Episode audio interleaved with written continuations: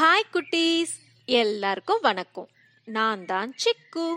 உங்க எல்லாருக்கும் கதை சொல்ல வந்திருக்கேன். இன்னைக்கு ஒரு குட்டி கதை சொல்ல போறேன். ஒரு பெரிய காட்டுல ஒரு தேங்காய் மரம் இருந்துச்சாம். அந்த தேங்காய் மரத்து கீழே ஒரு குட்டி பொந்துல ஒரு குட்டி முயல் இருந்துச்சாம்.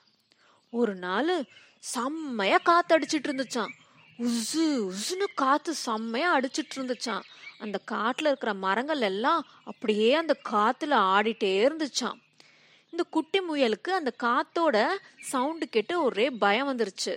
அதனால அதோட பொந்துக்குள்ள இருக்கிற ஒரு ஓரத்துல போய் ஒளிஞ்சு உட்காந்துக்கிட்டு இருந்துச்சான் திடீர்னு டம்மால்னு ஒரு சத்தம்.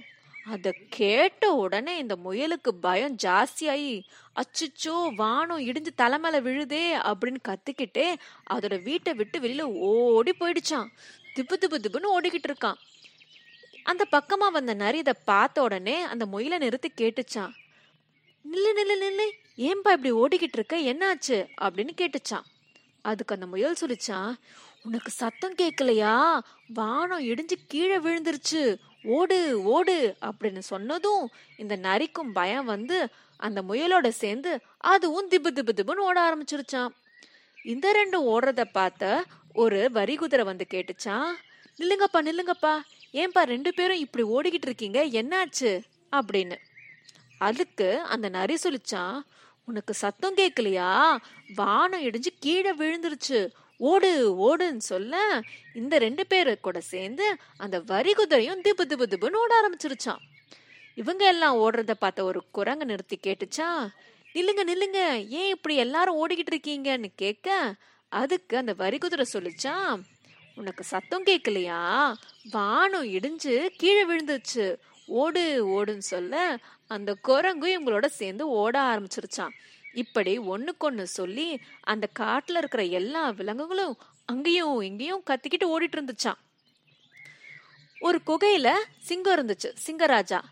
வெளியில என்னன்னா ஒரே சத்தமா இருக்கே ஏன் எல்லா மிருகங்களும் கத்திக்கிட்டு இருக்குன்னு வெளியில வந்து பார்த்தா இப்படியும் அப்படியுமா அந்த காட்டுல இருக்கிற எல்லா மிருகங்களும் ஓடிட்டு இருந்துச்சான் உடனே அந்த சிங்கம் சத்தமா கத்துச்சான் நிறுத்துங்க.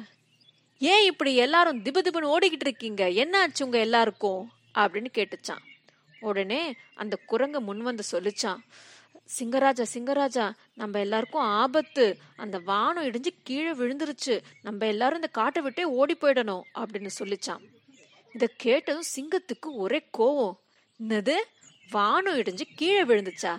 என்ன ஒலர்ற யாராவச்சும் அந்த வானம் இடிஞ்சு கீழே விடுறத பாத்தீங்களா அப்படின்னு கேட்டுச்சான் உடனே குரங்கு முழிச்சுக்கிட்டே வரி குதிரையை கை காமிச்சிச்சான் உடனே வரி குதிரையும் முழிச்சுக்கிட்டே நரிய கை காமிச்சுதான்.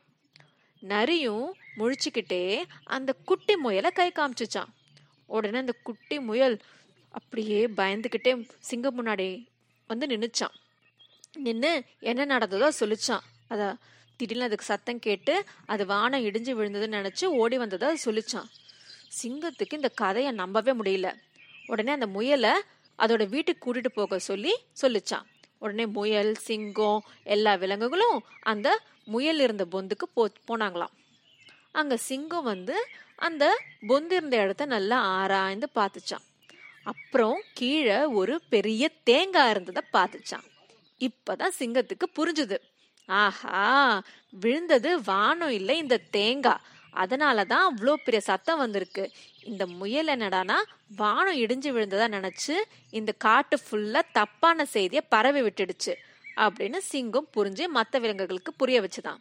மற்ற விலங்குகளுக்கு ஒரே வெட்கமாக போயிடுச்சான் ச்சே தேவையே இல்லாமல் ஒழுங்காக நம்ம சிந்திக்காமல் இந்த முயல் பேச்சை கேட்டு நம்மளும் பயந்தோமே அப்படின்னு.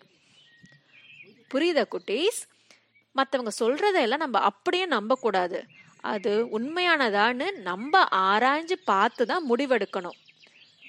ஒரு விஷயம் சொல்லுவாங்க. கண்களால் காண்பதும் போய் காதால் கேட்பதும் போய் தீர விசாரிப்பதே மெய். நம்ம பார்த்த உடனே எதையும் நம்பிடக்கூடாது. அதே மாதிரி கேட்ட உடனேயும் எதையும் நம்பிடக்கூடாது. நம்ம அதை நல்ல தீர விசாரிச்சு ஆராய்ஞ்சு தான் ஒரு விஷயத்த நம்ம நம்பணும். புரியுதா? ஓகே குட்டீஸ். இந்த குட்டி கதை உங்க எல்லாருக்கும் பிடிச்சிருக்கும்னு நம்புறேன். இது போல ஒரு சூப்பரான கதையோட அடுத்த வாட்டி உங்களை சந்திக்கிறேன். பாய்